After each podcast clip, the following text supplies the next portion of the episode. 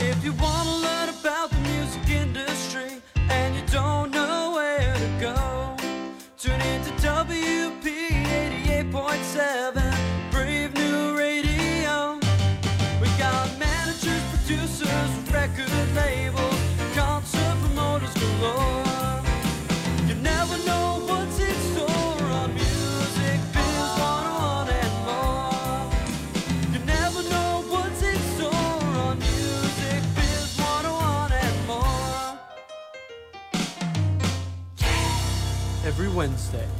on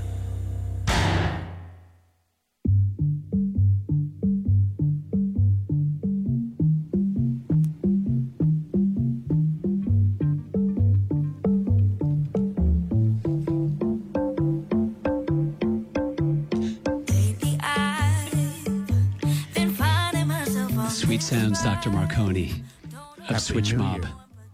Of Switch Mob. Happy New Year. How are I you? I know, Switch Mob. Switch Mob. Happy New Year. Sweet sounds. Happy New Year. We're back with Music Biz We're gonna 101 do this more. year. We have a new, a new theme. We're going to do everything like it's PBS. So And this is our fun drive. lay back. And how are you, Dave? I'm doing great. How are you How'd you like that weather today, huh? It was. It warmed up a little bit. It's uh-huh. not as cool as it has been these last few days. Ashley still with us? Ashley Oh, I see her Let's give there, her a big hand. Right. It's great to have Ashley here. Very Ashley nice. Weltner. She's really doing a great Very job. good. We have a student co host. co-host got to have some teas. Our student co-host tonight is Kaylee Sherrill. She comes all the way from Ohio. Wow. Hi, Kaylee. Tonight only? Yeah, then No, she's she's, right back. always from Ohio. Yeah.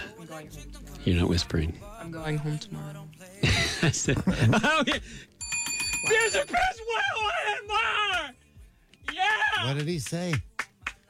I screamed music. She's is the one over best- more. oh, okay. sorry, yes. Yes, I guess we'll have to get out of the PBS, even though we are not for profit.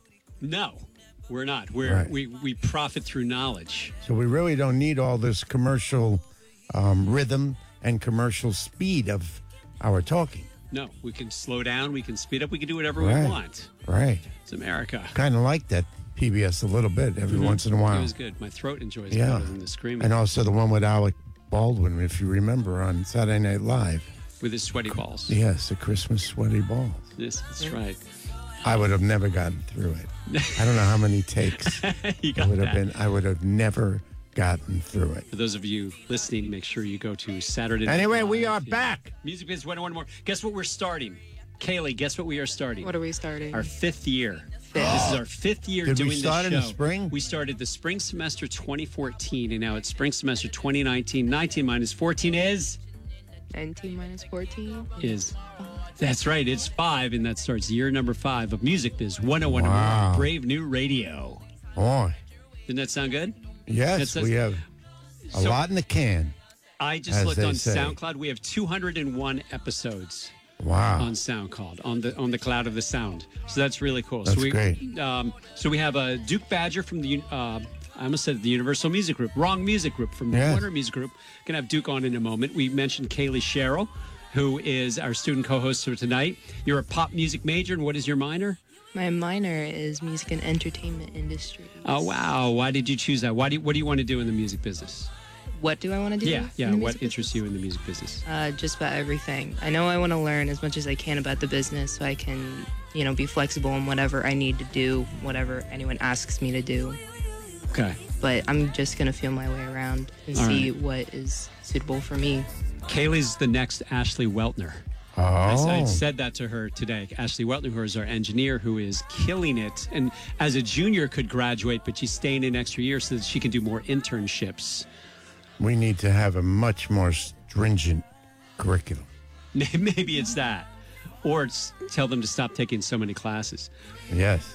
Hey, if you're listening, follow me at the link below. Hey guys, follow me. You can't do that. Subscribe. MusicBiz101WP.com to go there, sign up for our newsletter. You can sign up for us on Instagram, the Twitter, the Festa Book at MusicBiz101WP, the, sa- mm-hmm. the podcast, iTunes, SoundCloud, Spotify. We want to give thanks. Should we give thanks? Sure. It's a new year, and we're giving thanks to the folks at Van Dyne Bruno Inc. and White Hat Management with artists like Dave Matthews, Char- uh, I was at Charlie Puth. All right. No Charlie Puth. With Dave Matthews, Three Doors Down, St. Vincent and Kiss, there's only one place to go for your band's business management. Go to VB hyphen CPA.com when you are ready. I taught with Aaron Van Dyne last night. Yes, how was he? He was very good. He was in good spirits. Good. And uh, he mentioned the name of his company, and I said VB-CPA.com, and nobody laughed. Uh, huh. On the inside, So they I don't was- listen. No, no, no. The students don't find me as humorous as I find myself. We should also give thanks to Christine Vey, a wealth manager and the president of Vey Wealth Management. What kind of wealth management? Christine's. Oi. Oh, it's right. Christine has helped many of our professionals at William Paterson manage their investments plan after their retirement. If you're looking for some guidance on how to plan for your retirement, if you have questions on anything from investments, portfolio management, or insurance retirement planning, give Christine a call at 732 732 455. 455. Say it the way I say it 455 455. 1510. 1510. You can also email her, Christine at Boy. vaywealth.com for advisement. Yes, you should do that. Okay. Managing Your Band, sixth edition is out.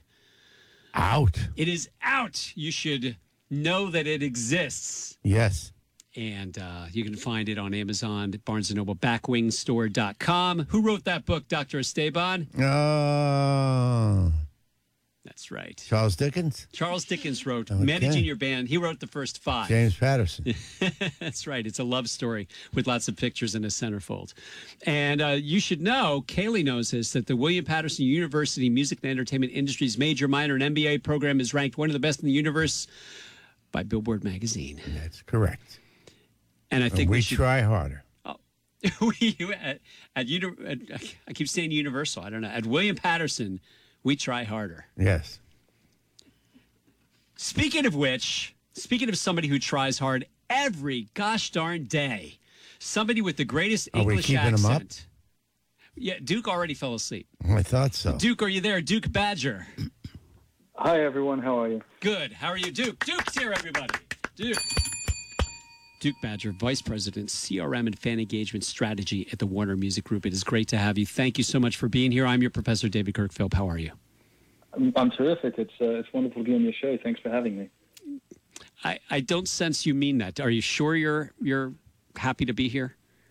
You know, any any time I get to, you know, people will listen to me is a, is a privilege. So I, uh, I appreciate that. He must be home then. I know that. That's right. But uh, but thanks for being on the show. We really appreciate it. And uh, we're here. We have Kaylee Sherrill here, who is a student co-host, who's going to read some tweet questions for you. Uh, the woman who answered your phone, I called her a woman because she's awesome. Her name is Ashley Weltner. She's our engineer. And then Dr. Esteban Marcone is going to begin That is correct. pelting you verbally with questions. Yes. Well, it's good to hear your voice again, Duke.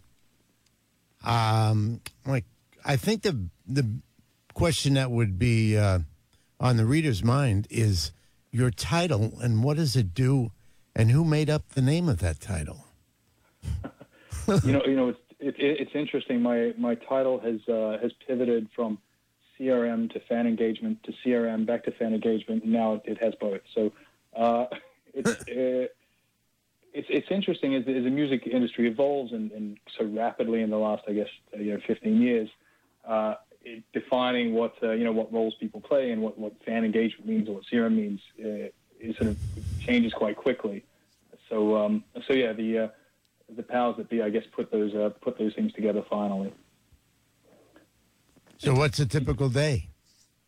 Sure. So uh, a typical day for me. So my I, I lead a team. Um, we're at the uh, I guess at the center of, of Warner Music Group. We support our labels um, and uh, you know businesses around the world. So we've got our, our friends at Atlantic Records who are in New York mostly. Uh, we've got uh, our West Coast uh, guys at Warner Brothers Records. Uh, our team down in Nashville, as, that, as well as offices uh, across Europe and South America and Australia and Asia. And you know, with uh, being a sort of a, a big company like that, you know, we have terrific artists that you know permeate sort of, I guess, or get around all the world. Uh, having a central sort of uh, coordination behind that is, is critical. So for me, it's uh, it's about you know what is the right uh, way to uh, you know technology that we can use across the company. How do we sort of understand fans and ultimately like connect you know the right artists and the right messages from those artists with the right fans where, wherever they are. Mm-hmm. So That's, that's a little vague, isn't it? well, it's general, of course, but I would assume that there's no one model or one one road that uh, that is for every artist. Oh, absolutely, absolutely. It's um, you know, the, the core of it is that you know, I think you can't, uh, you know, you can't fake uh, authenticity or sincerity, uh, and all we can do is really try to uh, connect those the voices of the artists with the fans, um, and not, uh, you know, we're not trying to sort of be the artist. We're trying to, I guess, help them find their audience. So, you know, knowing, you know, understanding who the fans are, understanding what the art, you know, what the artist's message is, and you know, ultimately we use a lot of data to do that. Uh, that's uh, obviously one of the um, one of the ways to sort of you know make sure we reach people in the right way and in a way that's not, uh, I guess, intrusive. Uh, is, is making that connection. Mm-hmm. Did this uh, the area grow out of the 360 deals? Uh, it's certainly become uh, more and more, um, uh, I think, relevant in light of that. Uh, you know, as as you look at the way that you know 360 deals have evolved and the way that you know the recorded music business has evolved, uh, it's uh, for me, you know, a core again. You know, trying not to be speaking too many generalities, but what we look at is, you know, what is that sort of digital presence for an artist? You know, what is it, you know, on social media? What is it on their website, their email list? and you know helping them you know not to be too crude about it but build their brand uh, and how do you uh, you know connect that with you know the various um, revenue streams that they're uh, seeking to you know uh, connect with fans. So whether that's obviously recorded music but then it's you know they have great you know fashion and lifestyle um, sort of I guess brands and merchandise They're, you know they're touring they're doing partnerships with you know with brands that they care about. And how do we, you know, build up a complete not only digital presence for them, but, but connect that with the right people. So yeah, absolutely. Drive, you know, a lot of artists have you know have stores these days. How do we sort of you know connect that? Whether that's the vinyl they're selling, the T-shirts, the sneakers, whatever it is. Mm-hmm. And I would assume that artists that are maybe a little reluctant to really dive into social media, you're sort of a godsend to them. Yeah, yeah, and and it's uh, you know not only is it sort of a different uh, you know message for fans, it's a different level of engagement um, for our team as well as the, the labels that we work with. Uh, you know some um, you know some uh, you know artists that you know on Atlantic Records, Cardi B is you know a prolific social media user, uh, and certainly we don't you know we, uh, that's not an area that we get involved in. Uh, there's other artists that um, you know are very into you know, uh, you know sort of email marketing. Uh, there's uh, bands like Foals who, um, uh, you know, are coming out, just came out with new music. Those guys write their own emails. Um, it's it's terrific, and uh, you know they certainly, um, you know, we can uh, you know help them get their message out, but we don't need to copyright for them. So there's, uh, there's lif- different levels of engagement depending on, on what their involvement is. Right. Now, is there, when you, um, I guess if you coordinate with a tour, you coordinate with a, a new release, is there um, certain legs of a, of a marketing plan that you, that you are part of and then certain legs that you're not part of? There is, there is, and so for my team, I think to sort of, I guess, back it up a bit. You know, we are uh, as a central team, we offer, um, we're in sort of a, a unique position of uh, supporting our, you know, our labels like, uh, you know, again, Atlantic Records, I mentioned. If if they have a big release coming out for an artist, uh, you know, the marketing teams there uh, will, you know, uh, have the plan and they'll, they'll execute it. Where we'll come in is we'll help them with some of the underlying technologies that uh, fulfill that, whether that's the email platform. We can give them reports on engagement around social and web analytics, uh, help them build a, a digital profile. Uh, and then also, because we sit in the center and we work with Warner Brothers and Nashville and other, other teams, we can also provide certain benchmarks on how camp- campaigns perform, but also best practices. Um, the, the great thing about our business is, you know, we're able to connect with some really passionate and intelligent people around, not only in the U.S. but around the world. Uh, and it, for me, one of the one of the things I enjoy most about my job is being able to take ideas from one part of the company and then and put it somewhere else. Uh, so that's where we can, um, you know, sit down. Uh, when you know, before Twenty One Pilots released their last album, the digital marketing uh, manager sort of reached out to my team and said, "Hey, we've you know we've got we've got new music coming up. Um, how, you know, what can we do to sort of you know come up with a plan?" And we sat down with them and you know, planned out a you know kind of an 18 month plan with them about you know communication, messaging, data acquisition, and fan sort of engagement strategies. uh, around that. Um, here, here's a question for you. So let's say hypothetically, and it, it's kind of repeating what you just said, but I just would love to go through it one more time. Let's say I manage a band. Uh, they were just signed to uh, to Atlantic. Are you one of the first people who I'm going to meet with when I go to Atlantic? And if that's the case, what are we talking about at our meeting? And is the band there, or is it just are you just meeting with management? How how is that all working? Sure, sure. And I will say it, it really depends on the you know on the managers and, and the artists, and that's uh, there's so much variability in that. Um, there are some uh, managers that are, are really engaged uh, in, I guess the you know the things that we look at, which are a little more digital marketing focused, uh, and there's other managers that their eyes glaze over as soon as you mention something you know that's uh, you know uh, is connected to that world. So uh, when we will um, we'll meet with managers in a couple of different settings. Uh, one is that uh, supporting our digital marketing team, but also when we look at our extended rights business. Um, and the things that we'll cover, uh, we'll uh, we'll typically do a profile on an artist. We'll look at you know all their digital properties, so to speak. So their social, you know, their Facebook, their Instagram, Twitter, Spotify followers, and set a little bench, you know, and have a look at how they perform, and then get some like uh, similar artists and look at how they compare with those. And we'll also look at sort of maybe a, a breakdown of their audience, you know, a you know demographics we can get, location. We'll look at their uh, transaction history if we, we've done e-commerce with them in the past, and we'll have a look at that against sort of how they perform against similar artists and, and against uh, you know other things in the company, and what that does for us uh, when we present to the artists. They they obviously get a, a unique insight into how they're I guess how they're tracking on, on those certain metrics, and we'll come up with a list of recommendations for you know things can do. Maybe their email list isn't very big, and we can say here's some great ways to do data, you know, to do some fan acquisition, to build a, a, a cool mailing list, or here's some things you can do to sort of you know, boost your social media presence. Uh, and uh, you know, again, some some of the managers uh, uh, will glaze over, but um, uh, a lot of them are, are, very engaged in that because it's a sort of insight that they, um, in comparisons, they wouldn't get usually, and and also there's a level of comfort I think too in knowing that they're working with a, uh, a team of experts.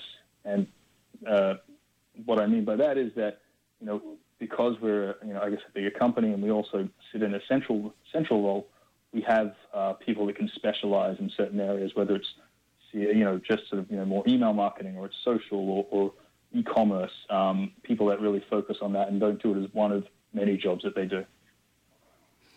What do you do with the managers who who's I know you said a couple times their eyes are glazing over. So, um, are you thinking, man, this this person really needs to understand what I'm talking about because this is make or break time for this band, or do you just call the meeting off, or do you talk to other people and say, hey, um, you should get to this guy and try and convince him that this is important information that he or you know that they should be interested in.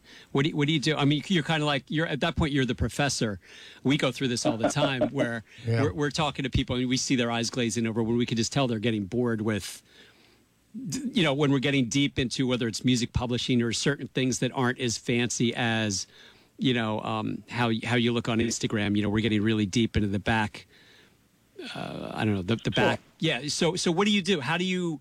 Uh, what are tac- techniques you use? I guess to convince them to listen to you and utilize Yeah, your well, suggestions. I, I guess it's um, you know, there's no point uh, forcing a, a you know a view on someone that's that's not receptive to it. And uh, I mean, within you know our, our company, you know, there's a um, within our labels, you know, people understand you know the importance of you know building audiences and engagement. So even if an artist isn't sort of or a manager is, is not um, you know interested in sort of getting into the tactics of it, um, you know, we'll encourage them to you know let us you know take a little bit more of a hand in it. Uh, in uh, ultimately, we sort of want to find out what's important to them. What do they care about? Um, you know, maybe they, maybe they just want to you know get a top ten. You know, they want to get a top ten single. Maybe it's um, they want to you know they want to make more money out of their e-commerce, or uh, they want to sort of you know be better than another artist in some capacity. And, and if we can frame things back to that, um, that really helps drive the conversation. We had, you know, a great conversation with with, this, with an artist about, you know, their e-commerce store was generating, you know, a certain amount of money per month, and we, we said, look, here's a strat. We can, you know, implement these changes, and we can grow that significantly. And um, I'm I'm obviously not going into details, but you know, we were able to grow that by four times just by, you know, implementing certain strategies, you know, sort of acquisition, engagement, um, and sort of following up with, you know, a more diverse product mix. Uh, and that sort of helps, uh, I guess, speaking, I guess, understanding what's important to people and then sort of relating things back to that. Yeah, we we um, for the last few years we've been talking about there's no real uh, set model like there used to be where you would play in your local area, you get discovered, et cetera, et cetera. But today it's really taking the passive fan and moving them to the active or fanatic fan. And there's no one model, but there is this idea of entrepreneurship and creativity that on the business side that the artists must engage in to make that happen. Uh, we, you know, we'll give an example in class that uh, they're playing in, uh, let's say, they're playing in New Paltz uh, on a Thursday night, and they're setting up the band on a Thursday afternoon, and all these people walking by. Now they're all potential passive fans, or the potential fans at that point. So what are you going to do creatively to get them to walk through that door the night? Are you going to do the, uh, you know, pay forward idea of I'll walk out and you pay for the first person and have them pay for the next person, and so on and so on. But whatever creativity, um, you know, is uh, is at their fingertips to try to make this happen. And it, it seems to me that sometimes, as Dave was saying, we do get that sort of deer in the headlights when we start bringing this stuff up in class in the sense that it's very obvious, but it's not. Uh, it's not right on the plate. It's not right in the in the in the front. Uh, do you find that with the you know new new bands and so on? Yeah, I mean, you know, certainly the things that um, you know that that uh, I know our, our business looks at it broadly is you know there's this uh, when you engage with artists, you know the the ones that sort of you know I guess have longer careers, they, they really hustle. Uh, they, they work incredibly hard. I um, you know, I, I you know, our, this is a, you know one of those things where I've been in the, I've only been in the music business for nine years. I, I came out from a different sort of area of media, and um, I was just very um, impressed by the, the hard work that some of these artists do. The first time I met Jason Derulo, who's not an artist whose music I'd, I'll be honest, ever really listened to. It's not, it wasn't something that I was in, but I was with him at 10 o'clock at night. We're doing a, a live, you know, web chat, and that guy, that guy just kept working, smile on his face the whole time. Um, And he, that guy just, he keeps hustling. He works hard. He does it with a smile on his face, and um, you know, he's had a, he's had a, a long career. That's that's interesting because uh, we get we this is sort of a running theme in a lot of our interviews with people at labels who you're not complaining right now, but you're you're stating that the artists who work really hard, meaning do the stuff that you just mentioned with the Jason Derulo example, those are the ones who have a better chance at a lasting career because we have spoken with executives and we have um, gotten their feedback where there there are artists who they get signed and they think, okay, that's it, I'm done you know, now it's all going to happen for me. They don't have to do as much as maybe they were doing beforehand. And it, we just find it shocking how not every artist doesn't see that that is that's your chance and you- just now you just got to kill it and we, we notice that there are artists who don't work as hard as others Yeah, and, and it's, it's I think it's a, a lot of similarities that, that you know when you finish, whether it's you know studying at a university or wherever, you know, you know you've done all this hard work, you've made that thing to you know you know I guess get signed with a label. It's like, and and often that's just the start of it. That, that, that's the you know one of the sort of the that's just the start of a, a new step, a new chapter, and um, you know it's terrific to see. Um, you know when you meet those artists that have been you know been around for a while and they uh, ultimately they're passionate about what they do. They're passionate about their fans. Uh, it's great, you know, meeting with um, certain artists. Uh, you know, uh, Chris Kruber from, um, uh, you know, uh, meeting with him. Uh, you know, and that guy, you know, that guy, you know, works incredibly hard, smile on his face, and really motivated by um, wanting to, you know, engage with fans in a meaningful way. Not, um, you know, when we put, you know, we look at, you know, in the artist services business, the extended rights of an artist. What can we, you know, what are certain ways that we can sort of enhance an artist's career and, and ultimately revenue um, through more than just recorded music? And, you know, working with guys like that, um, really about, you know, what's something that is going to be meaningful for the fans uh, that, that they can engage with. So, you know, uh, you know, whilst it's sort of there's a hustle to it, there is also a, a purpose and a you know a sincerity that um, that's that's really important because that's again, if, if you're um, doing something that's, I guess, insincere or not um, not meaningful, then that's also, a, I guess, a way to burn out. I assume you work closely with uh, Dan and Matt at Warner Services, Artist Services as well.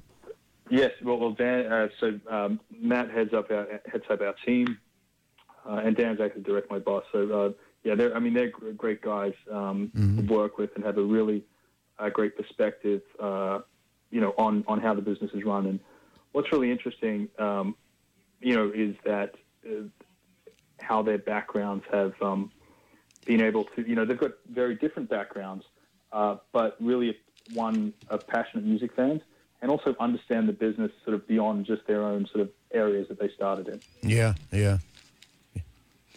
We had uh, Dan and Matt. They were involved with us for a little while here at the university. They were our experts in residence a few years yeah, ago. for a year, right? and I just listened back to.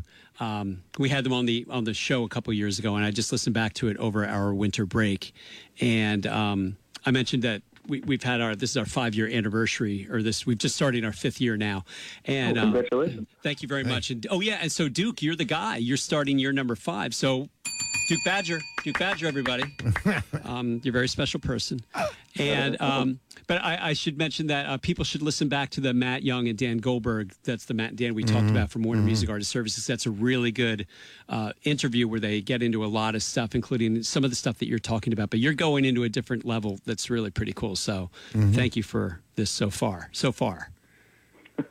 well, let's see how it goes from now on. Yeah, I know, I know. That's what I'm, I'm saying. So far, it's been good. But Yeah, at any point, you could just go off the halfway, rails. So yeah. got, especially if you're time to go off home, the rails, you know, huh? your feet are up, you're having a little something nice to drink, and all of a sudden, you know, you just kind of freak out on us. But um, that's okay. Mm-hmm. Um, I do have a quick question for you before uh, uh, we're going to get tweets to you for a second. Kaylee's going to read something to you. Um, because I, I noticed you have that Ukrainian accent. I'm kidding. It's English. and um, wait, wait, wait, wait. Actually, it's Australian. But It's that's okay. oh, is it? yes. No, did he say that earlier and I missed that? No, he went to University of Kingsland. What- Queensland. Queensland? Queensland, yes. Uh, Yes. Queensland, Queensland. In, in, in Australia. Yes. But Okay. I, I did spend 10 years in, in the UK working for a Warner Music Group there, so, uh, you know, there was a, there was a, a British inflection, so, uh, you know, I can forgive it. Yeah, I can tell. You have that 10 year English accent for the Australian guy who went to Queensland. It's so obvious. Uh, I, I will not ask the question then about Brexit and the music business in the UK unless you think you can answer that. Yeah, that's uh, mm, yeah. I, I think that's going to be uh, I, the full ramifications of that will will not uh, be understood for some time. But needless to say, I, I, I don't think it's going to be a positive. Mm, okay. Right now, I'm just shocked that I did not. I, I thought for sure that I've been telling classes because we met you a couple years ago that yeah, he's from he's from England. He worked for the Guardian. Well, he is from, from the England. UK, and you have First that. You know, you, years. you don't say R like a R like we do with like a pirate. You go ah. You know, um, you, you, I I feel in my heart of hearts that you're from Great Britain, even though you're not. So But he digresses. I have completely digressed. So Kaylee now is going to read a tweet question for you. All right. So Dan Taggart wants to know what is the primary way that you communicate with fans? What do you usually what do you generally listen for and what do they usually want most? Sure. So um, the primary way we communicate with fans, I, don't I don't mean to sort of be vague about it, but it it will depend on the on the artist and you know on and the audience. Um, what's interesting is uh, you know as you know the way that you know and you, I'm sure you talk about this way social media rapidly evolves and, and you know it was all Facebook and Twitter and then you know Snapchat and Instagram and then Instagram stories and, and that evolving there. So it's really where fans are most receptive. I, I can tell you this that you know uh, email is a really core part of what we do as well. Um, for how you know the number one driver of e-commerce, that's that's definitely it. Um, it- but then of course you get tremendous reach, you know, on on social media. Um, the things that we, um, I think, depending on the the medium, the message needs to change to uh, to suit that. You know, it's obvious that in Instagram something visual and you know videos perform you know very well and are, are more engaging. Uh, if it's something like um, uh, like email, uh, it can be. It really depends on the tone you set. I gave the example of Foals before. That's a, you know, those guys tend to just write, a few paragraphs each time, and it's it's you know it's a few blocks of text. Uh, but because they write it themselves, it's it's meaningful, and if you're a, a fan of that band, you'll you'll read it every time. Most bands won't do that, in which case we'll sort of do something that's a little more image heavy and and um, you know with uh, a little more text than say you get in Instagram. Uh, but again, it has to be uh, it has to be relevant and engaging. Uh, what um, the key thing is that um, you know, again, I, I sort of worked in in, for, in a newspaper for a while. You know, there's no point sort of you know putting a message out just because um, you know you want to. You have to have something to say. It has to be newsworthy. Uh, otherwise, people will stop listening. So uh, the, the great thing is that artists are often doing something interesting. They're you know they've got a lot of great content. They're meeting a lot of interesting people. Um, they're framing that the right way. Does that uh, does that answer? Yeah, I'd say so.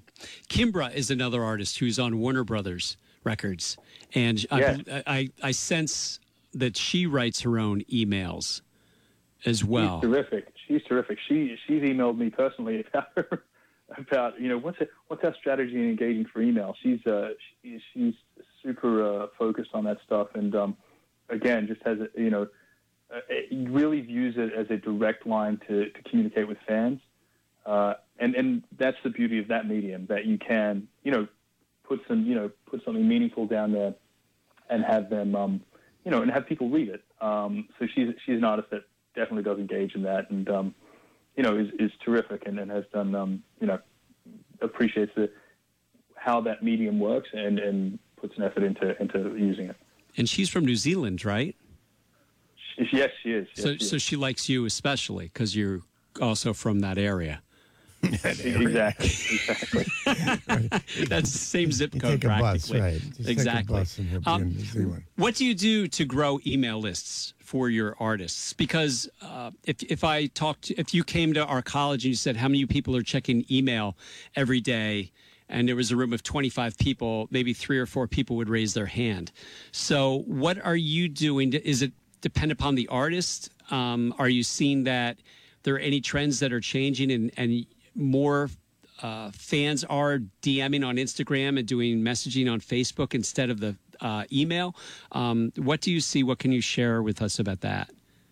Sure. I, I guess there's, there's two parts to that, um, or maybe three. The first, first part is, you know, again, you know, uh, people still have to, you know, have an email address to sign up for a lot of social media accounts and to, you know, pay bills and, and you know, even that sort of thing. So, I, you know, people are reading, are still engaged in that platform, and, and certainly the, the market data will, will sort of show that people are, are still in that channel, and, and um, it's a, it's a pretty big driver of you know engagement with websites and things like that. Uh, to grow those audiences, um, it is about uh, looking for you know where are fans, you know what are the touch points with a fan? Is it uh, are they if they're visiting the website? Are we doing something to sort of encourage them to connect there? Uh, even if it's just things like uh, you know people will go to a website to visit the store or the tour page typically these days. Uh, you know if you're going to the tour date page and there's no tour dates, you know putting a note up there that says hey sign up the mailing list. We'll tell you when uh, when the band's in your area. Uh, that's a that's a, a simple but very compelling proposition. Other things that we've done are um, we did this for Bruno Mars across Europe and across the U.S. Was you know SMS to uh, old school text messaging to uh, you know to enter a, a prize draw for a, a signed sort of gift pack from Bruno Mars. That uh, I mean, we generated I guess you know tens of thousands of email addresses of fans uh, in those uh, in those venues, and that was the, the important thing about that was there is you know you have a a lot of uh, fans that are willing to you know pay money to to see an artist uh, that are in a very dense geographical location. Uh, that to be honest, we don't know who they are because uh, the, the ticketing um, partners, Ticketmaster, or whoever is, will will know who that is, but but we won't. Additionally, when you have um, you know people buying on average what is it 2.3 tickets or so uh, you know, it it also means that even if we got the purchaser, we, we don't have, you know, we're missing out on over half the venue. So uh, being able to build a connection with those fans is important. So SMS to sort of enter is a good one because it also um, gets around, you know, patchy Wi-Fi that you, uh, you know, from online, if you were trying to go to an online form. So that's, that's uh, another way that we do it.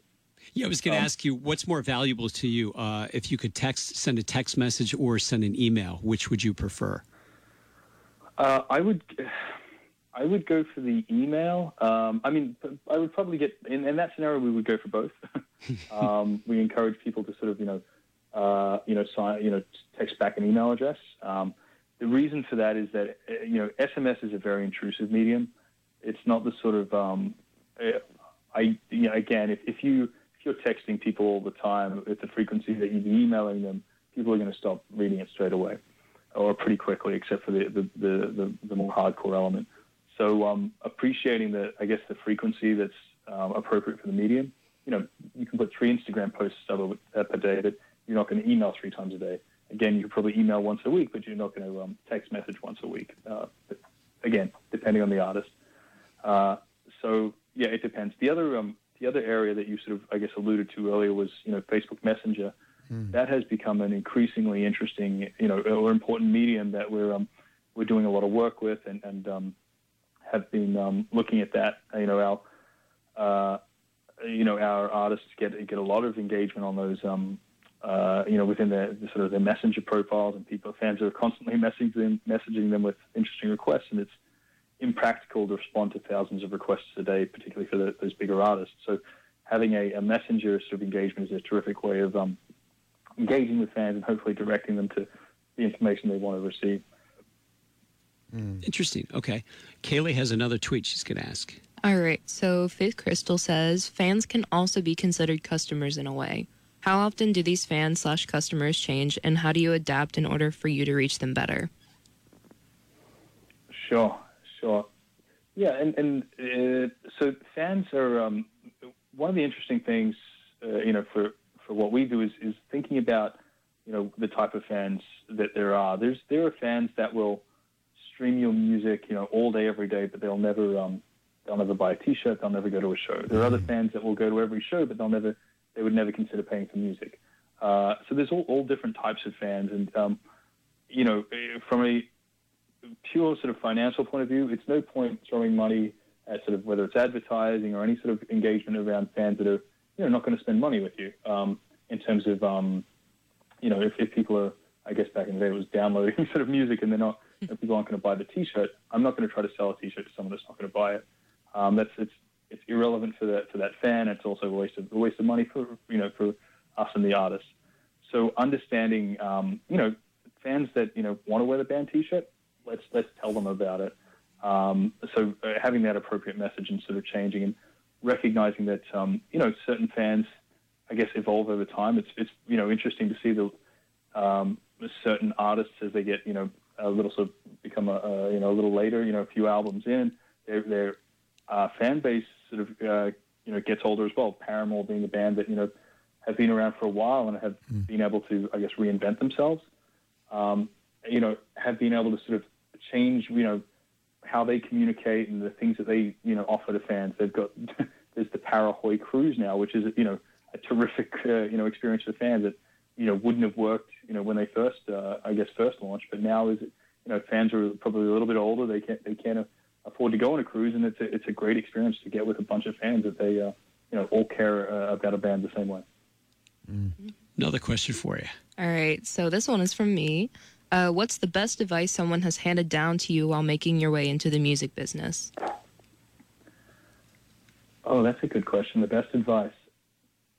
Uh, the best advice is, is you know, and I, I'm sure that if you, you know, a lot of people will say the same same thing. It's it's, uh, or in my position, it's about really trying to think about the fan, um, and that at the core of it, you know, what is it? What is you know, what is the experience for the fan like? How you know, what is it that's you know, why do they want to listen to the music? How are they engaging? Uh, what's important to them? Um, and using that as, a, I guess, as a guide for how we make our decisions. Right. Do you think you, you know, look at yourself and how you view fans to kind of understand that better?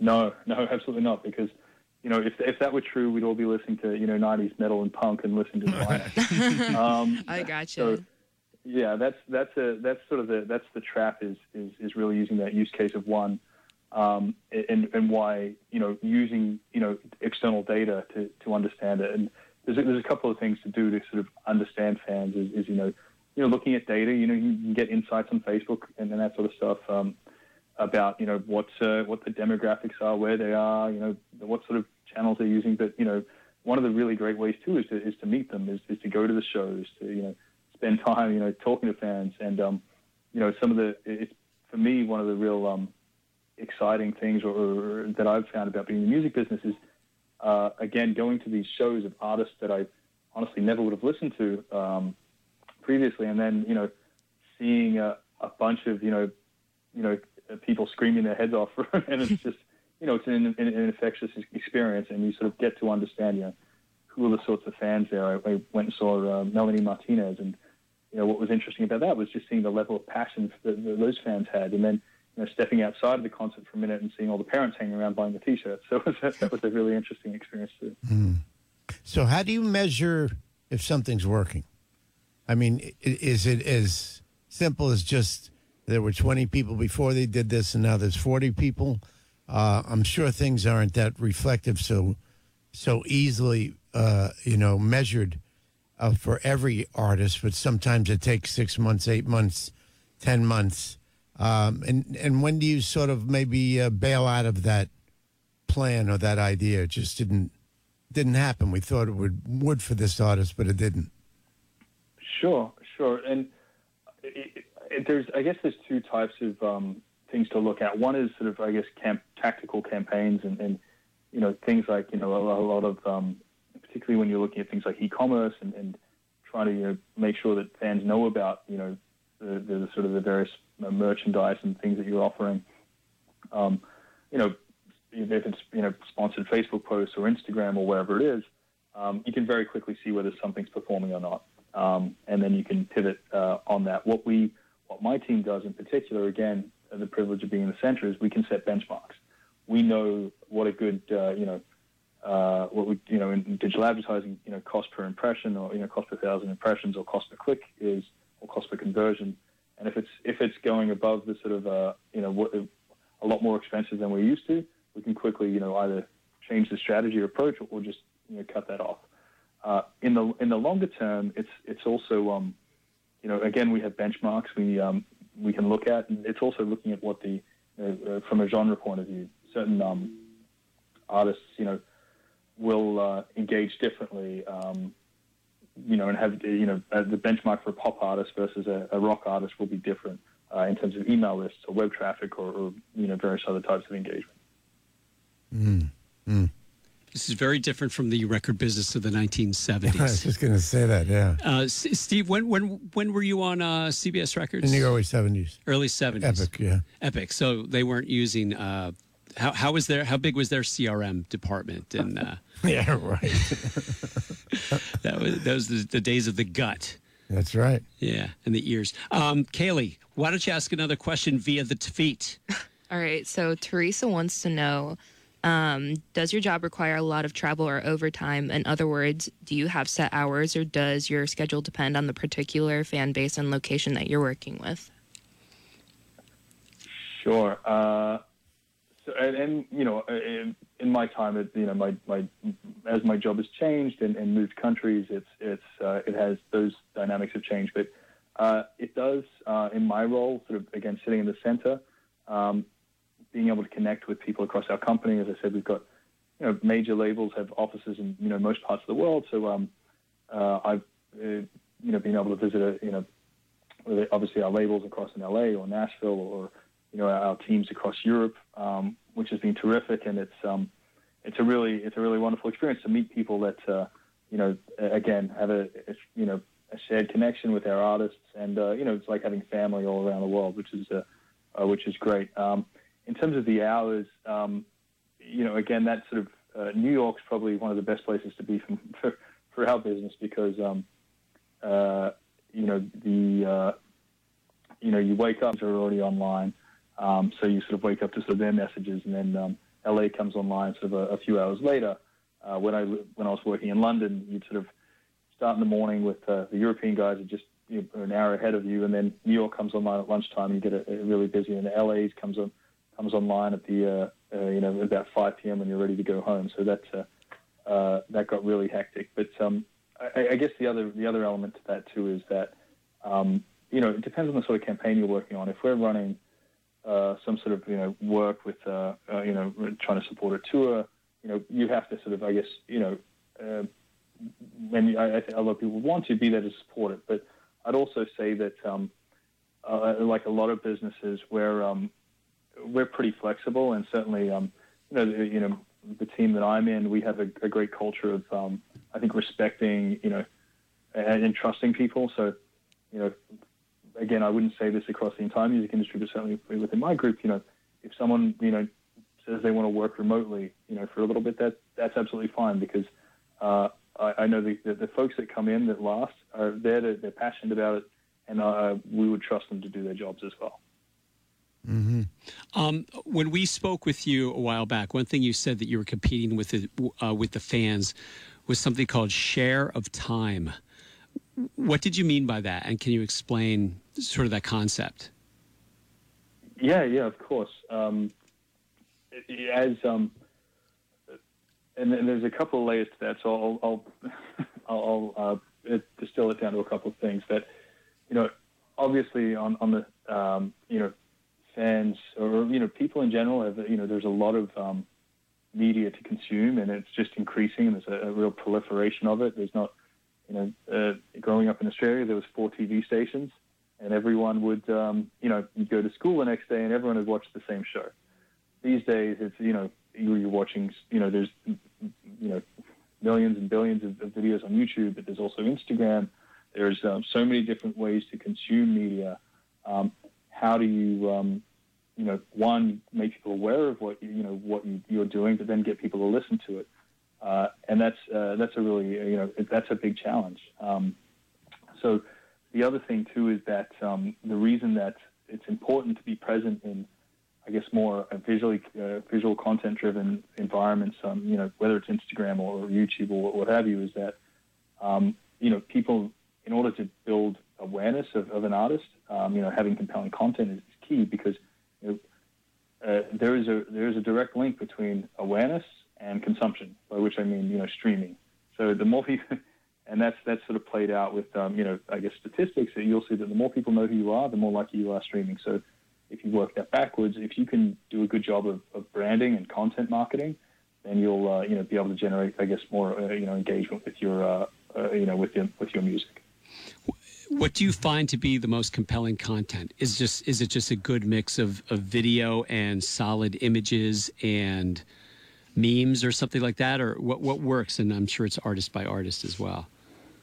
Yeah, of course it is, and and the you know there's certainly there's a lot of different. Um, uh, th- this sort of world is evolving, you know, quite quickly. You know, the sort of listicle model from BuzzFeed is, is you know, has, has been a big deal, but you know, you're probably seeing a little less of that, um, you know, lately. And um, you know, we were, we were sort of, you know, having a great time sort of looking at this sort of the, uh, you know, the, those, you know, I guess more BuzzFeedy style headlines instead of what we'd classically put up, you know, top 10 ways to, you know, uh, listen to this artist or top 10 things you didn't know about uh, this person. Um, that's probably been become so saturated it's no longer engaging for a lot of people. So, um, you know, those sort of, I guess, chunks of content, um, you know, people will consume, I guess, you know, those those smaller videos, but then having, you know, interspersing with slightly longer form content. And again, you know, it, it, storytelling is the thing that you'll, you know, people will, will hear, you know, will repeat a lot. Like, how do you, you know, tell a good story and, and get people to sort of understand that that journey um, that an artist has been on and what their music represents. And uh, you know, you see that with you know uh, a lot of you know whether it's Janelle Monáe, who's who's uh, you know represents you know what she her image and what she stands for is, is, is so much more than you know just the, the sound of the, the instruments. Um, and having that message is you know uh, you know she produced a really powerful and you know exciting album last year. I think uh, that encompassed a, lot of those things and being able to have um, use different channels to sort of communicate that message was, you know, I think the guys at Atlantic Records did a great job doing that. Cool. Okay. Uh, another tweet for you. All right. So, Tall Guy wants to know what advice do you have for an independent artist just starting in their career in regards to fan engagement and growing their fan base? Sure, sure. Great. That's a great question. Um, it's really about uh, you know, the advice I would give is is to, you know, one sort of, you know, really work on sort of, I guess, you know, building up that core audience. You know, knowing that there's those fans that connect with you that you know you want to stay with them. So again, having uh, you know the email list is a great one because you know if you're a real fan, you'll you'll read that and you can communicate powerfully, uh, you know through that through that medium. Um, it's uh, I think the the interesting thing uh, for you know artists is there's there's so many ways to get a message out uh, now, and you know being uh, diligent about it. You know, you know again hustling, and there's tremendous opportunities to build your own email list, uh, to you know post your own social uh, uh, you know content. You know even do you know just pretty easy video edits on sort of things that you've done.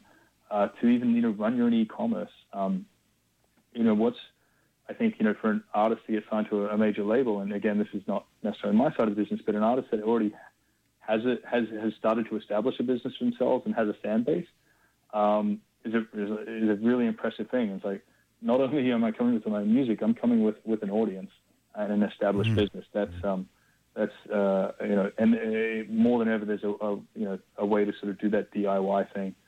Uh, it, you know already. Right. Okay. Uh, one more tweet for you. All right. So Kevin wants to know what made you choose Warner Music Group besides any other label. Sure. I, if, if, to, be completely honest, it was not. Uh, I didn't seek out Warner specifically. Uh, I was, um, you know, and, and I uh, again, I think you mentioned earlier, I worked at the Guardian, which is a newspaper before. Uh, in a similar role, um, you know, there are a lot of parallels between content that's gone digital. Uh, that you know, once it goes online, people don't necessarily want to pay for it. So, um, how do we, you know, look at audience development and, and revenue streams that um, can sustain a, you know, an important business? And I sort of, you know, some, I was uh, looking for new opportunities, and, and uh, something came up at Warner, and I was really um, impressed by, um, you know, the way that they looked at a well, you know, that rounded sort of artist career, and and I, I guess you, you mentioned 360 deals earlier. That um, that's something that you know some artists love, some some of them hate. You know, there's, there's certain reactions to that. Uh, I, you know, when it's done well, I think it's a, it's a really terrific experience, uh, and that's what I would say about, but maybe not why I chose Warner, but why I, you know, continue to be there is that I think, you know, not to be too, uh, you know, self-congratulatory, I think that you know we do it the best. We, you know, our team really um, is very tight with you know our labels. Um, we're well connected to our you know our e-commerce teams. We're well connected to our VIP and ticketing and touring teams. And uh, you know what that means is that we can you know really give a, a full you know an accurate representation of an artist and just one deliver a better message, you know, a, a more complete message for an artist, but then also deliver a better experience for a fan. Uh, and I sincerely believe that you know we do that in such a way that is um, you know tells it again tells a good story and, and does it in such a way that's sincere and you know relevant to the to the fans.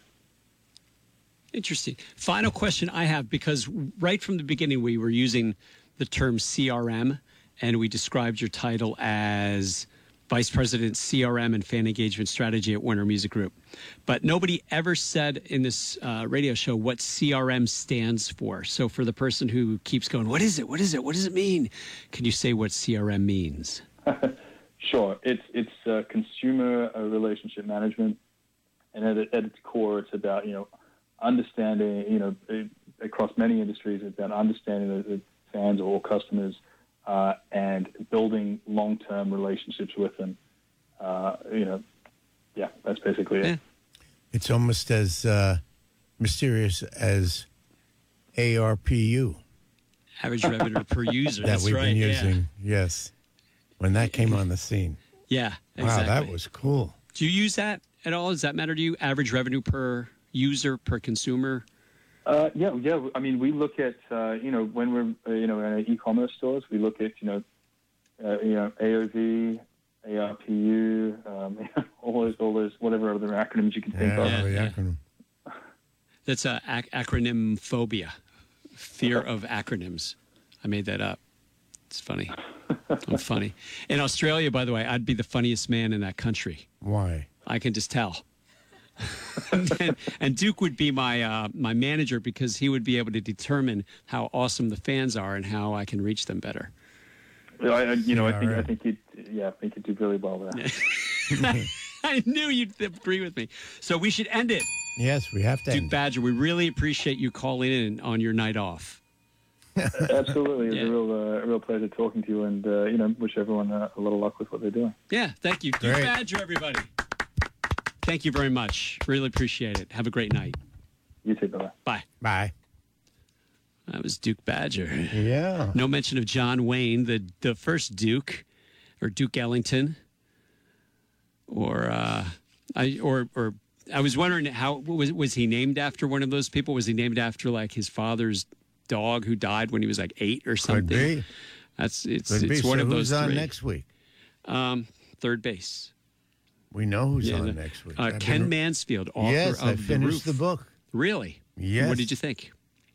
As I told you in a text, but I won't mention it here. Ken Mansfield is No, author of The Roof, the Beatles' final concert. It was about the rooftop concert because he is the gentleman in the white coat. In This, that uh, famous picture. Yeah, In the- a in the few people standing around, and he's one. But he was the U.S. Uh, rep for Ap- Apple Records Right. at that time.